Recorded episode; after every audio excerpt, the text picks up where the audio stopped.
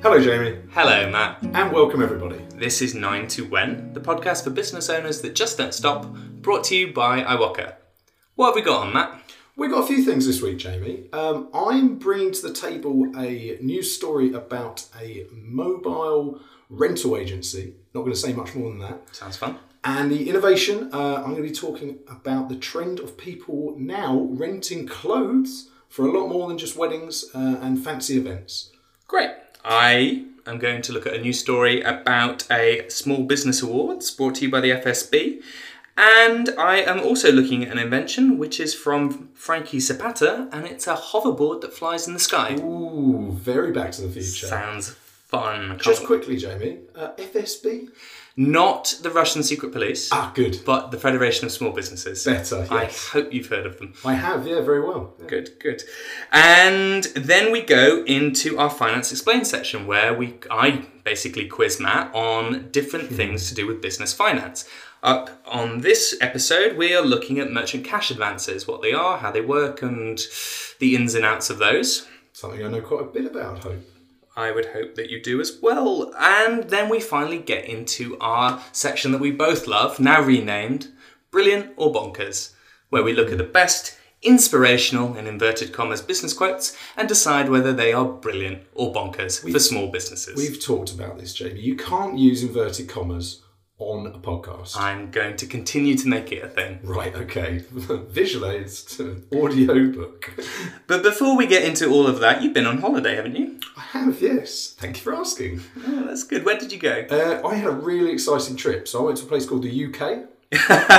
yes, I have heard of it. Oh, yeah. So um, what I found out is it's not. Um, where's that place you like? Not Bali, Okay. um, but it's just as pretty. I effectively.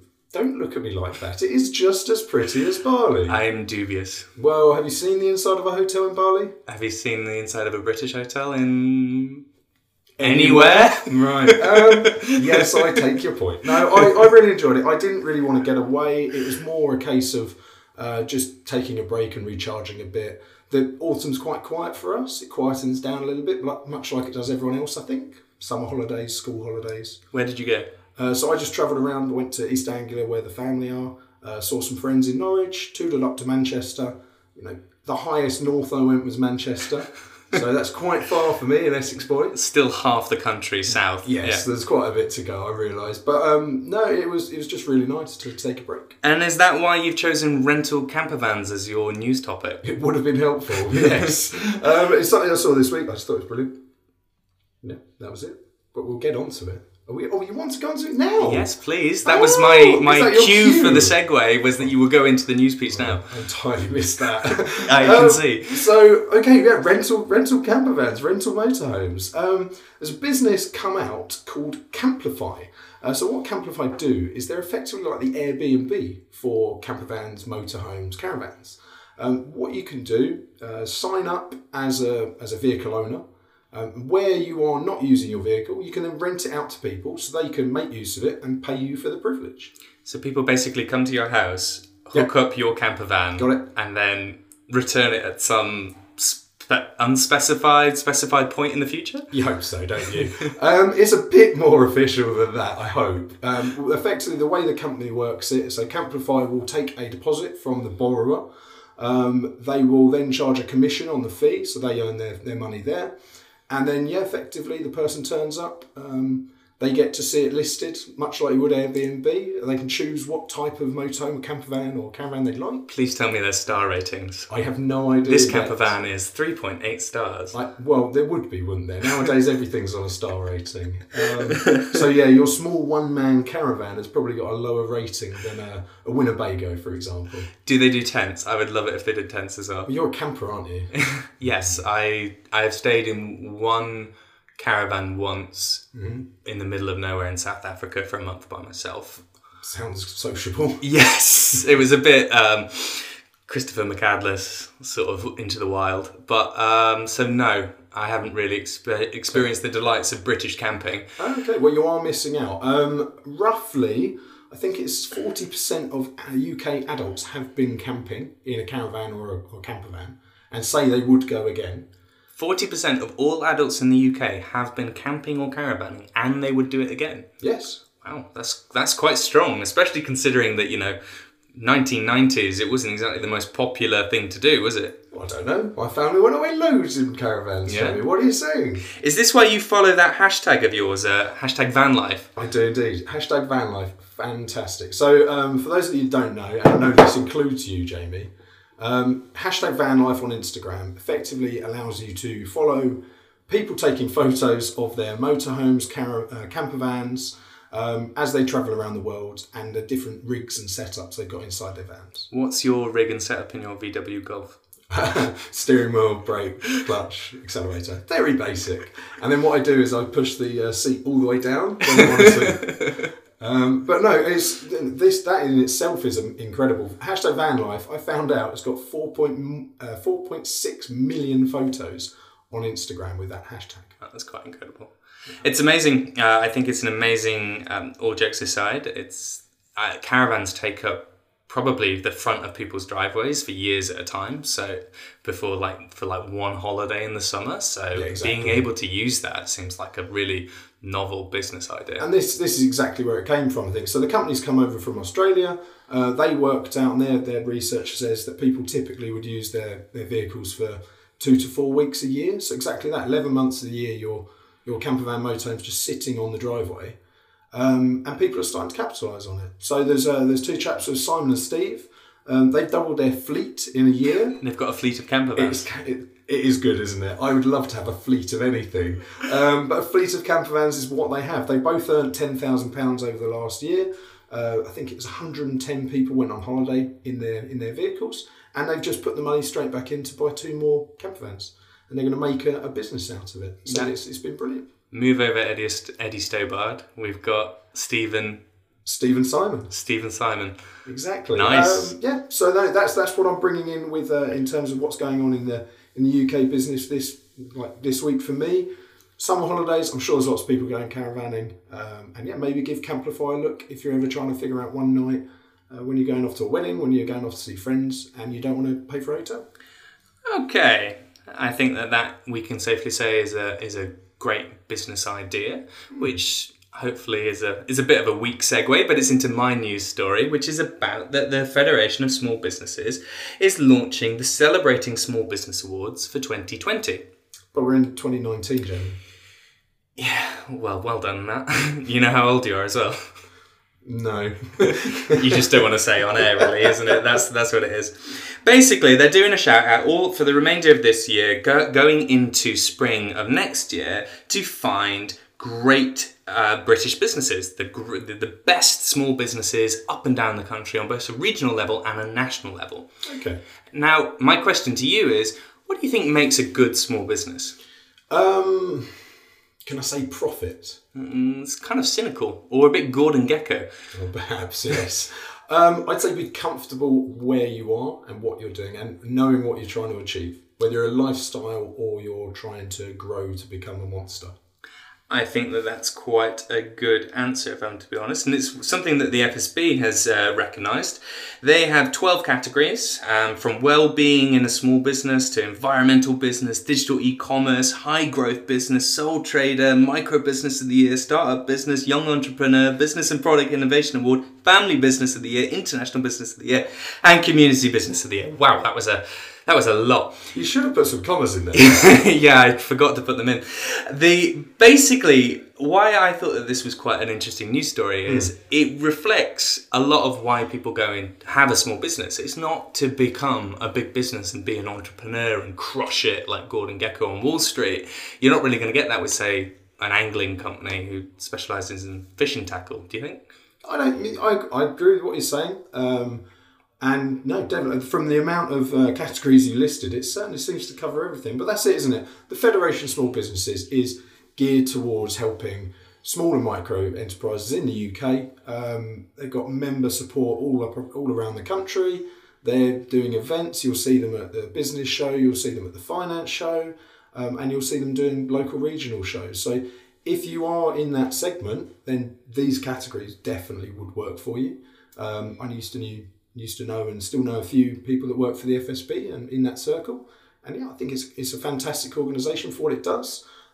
If you are looking to grow, as he's saying, you are looking for those sunny heights and going for to become a medium enterprise, a giant corporation, then eventually you're probably going to outgrow the FSB, so it wouldn't be relevant. I think for the people there, brilliant. Yep, and if you're interested in entering one of these categories, then you can go to fsbawards.co.uk. If you do, and you've heard it from this podcast, definitely send us an email and tell us why you've entered and for what category. We'd love to know about listeners who are entering for because they feel that they have um, an innovative solution, for instance, or they, they believe that their well being is some of the best in the country. These are all stories that we want to know about. Absolutely. So definitely chuck us an email at podcast at iwoca.co.uk and um, yeah, we'll see if we can feature you on the show at some point. Yeah, well, we've got a few months till the uh, ceremonies are, are going to be happening, I take it. Yeah, so it's going to be in spring 2020. I don't think there's a specific date just yet. But as you say, fsbawards.co.uk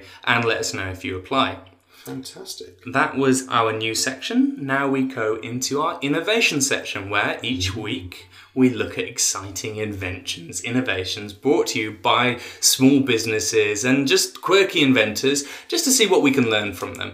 And I believe, Matt, as you mentioned in the beginning, you've um, you've gone really out of the box from your first one and focused on rental stuff. I know, so entirely different, as you can tell. So, where I was previously talking about renting caravans and camper vans, now I'm discussing fashion.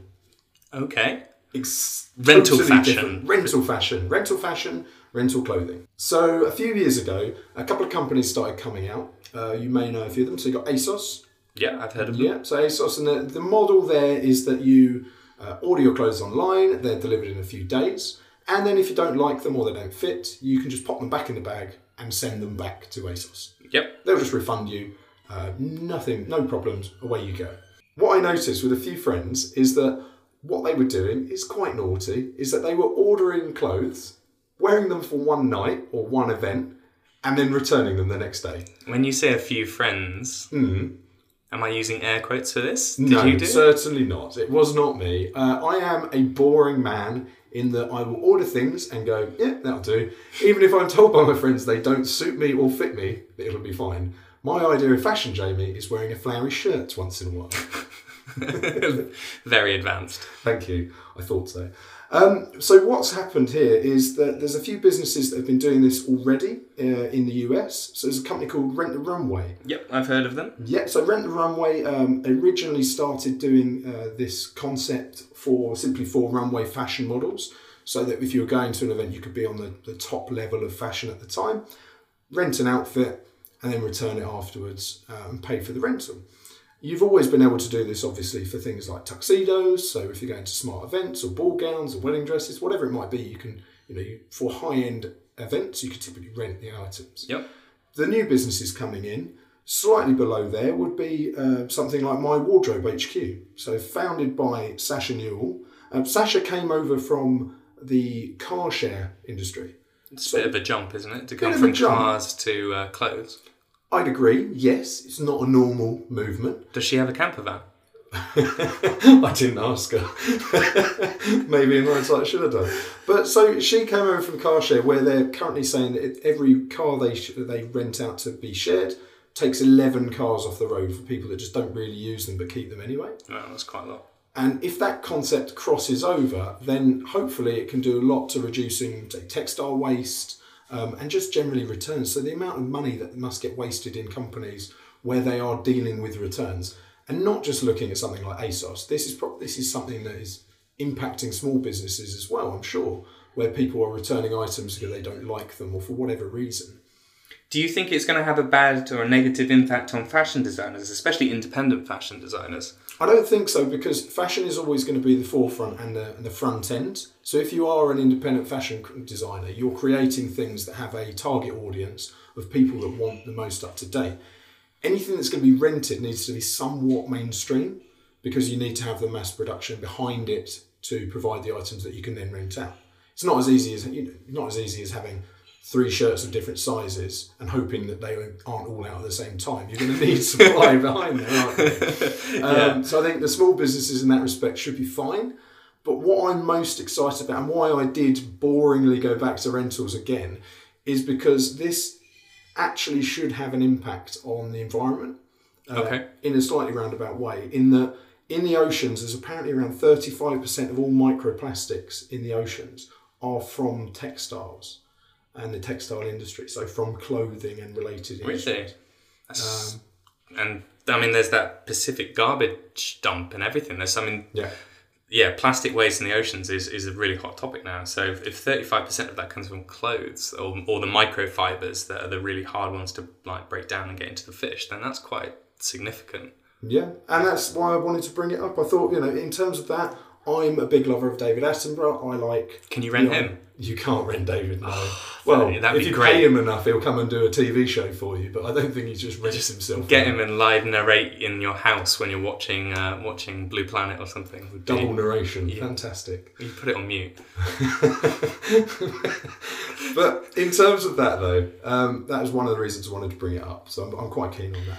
And talking about oceans, your innovation's pretty much the same, isn't it? Or crossing at least. Well, let's say pretty much the same. One is a worthy way of reducing the amount of plastics in our ocean, and the other one is a way of crossing it on a hoverboard, which is basically what my story is about strapping jets to yourself To and seeing how fast you can go across a body of water.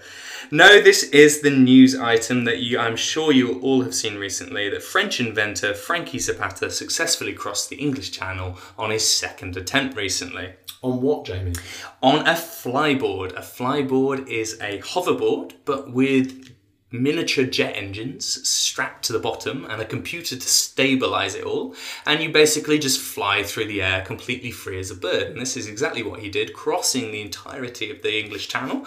Um, Sounds very safe. Yes, in fact, it, well, he actually did have a bit of a mishap. He, in his previous attempt earlier in July, Yeah. uh, he tried to land to refuel, and uh, the wave was choppier than expected, and he basically fell overboard.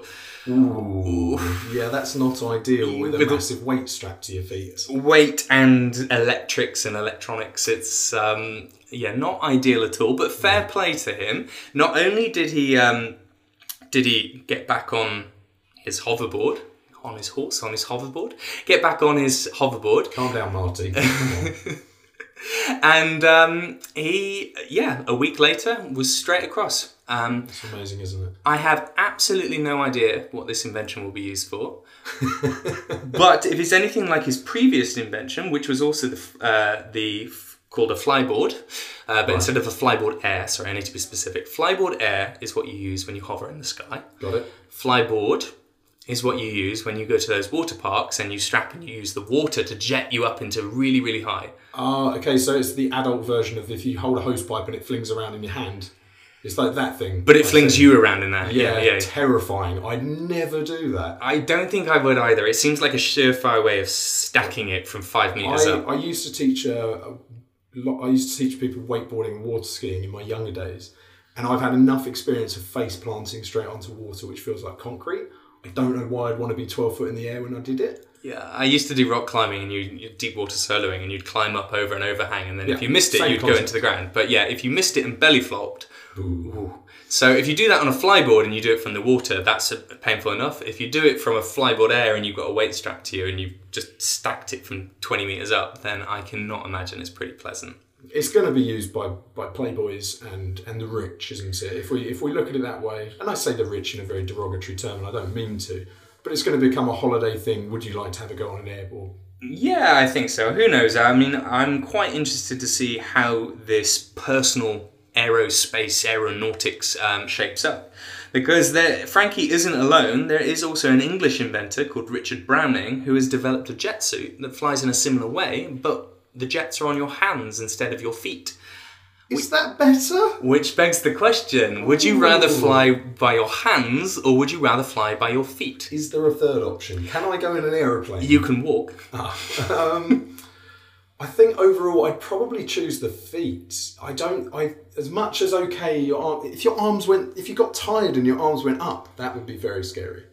Well, it'd power you into the ground incredibly Exactly. quickly. So I think if you're on your feet and there's a stabilizer on it, that seems a lot more sensible in my, my mind. Yeah, but then I'm so bad at skateboarding, snowboarding. I've never tried surfing, but I'd be pretty bad at that as well. So hmm. anything that's strapped to my feet in that like as one board, I'm, I'm out of. So I'm, I'm going to Yeah. back Richard on this one and uh, wait for his product to come out. We'll race each other. Sounds great. That sounds good. Stay tuned for an upcoming episode.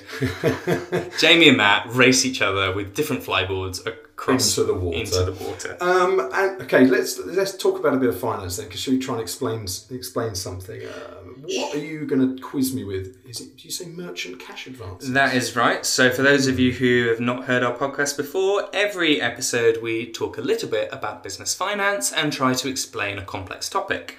I usually try to pick the most difficult things and uh, throw Thank it to. Matt to stump him.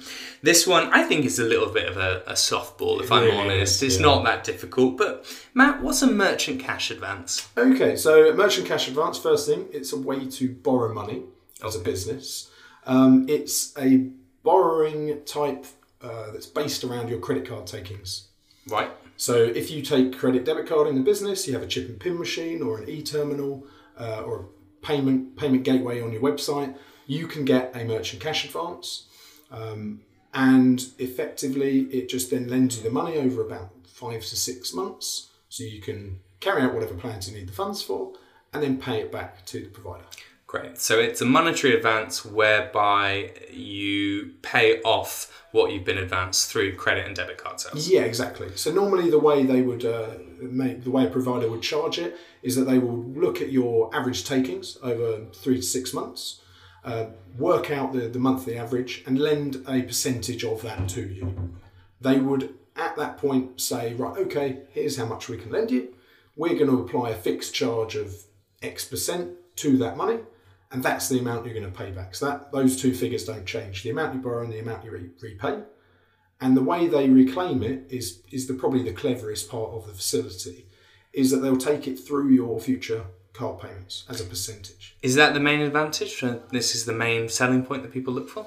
I'd say typically it's one of them. Um, it, effectively, if you or your business is really doing well from the borrowing, you know you've used it for a refurbishment, you're seeing an uptake in sales, you're going to be paying back a bit more through your card machine, and that percentage means you're going to be paying back a, a bit more at the time. Equally, though, if your payment or your sales drop, you're going to pay back less because it's always that fixed percentage of your sales. So it's very flexible in terms of covering seasonality in the business. But you're still paying interest if you have to pay it over a longer time. Does interest accumulate? No, so it's that fixed charge. They've already Oh, agreed how much you're paying back, so you're not accumulating extra. So if it takes longer, it takes longer. Okay, that's that does seem quite useful. What but what would the drawbacks be? Uh, the drawbacks normally it's quite an expensive borrowing option. Um, this is changing as the, the US is the, the forerunner, and they're the people that eventually those sort of rates will get over to the UK. Uh, but over the last few years, it's been quite a, a punchy uh, lending option, and because it's over a five six month period, um, APR on it can, can look quite a lot if you look at it over a longer term. If you were also looking for something where it was over a longer term, it's definitely not the borrowing option for you. Okay.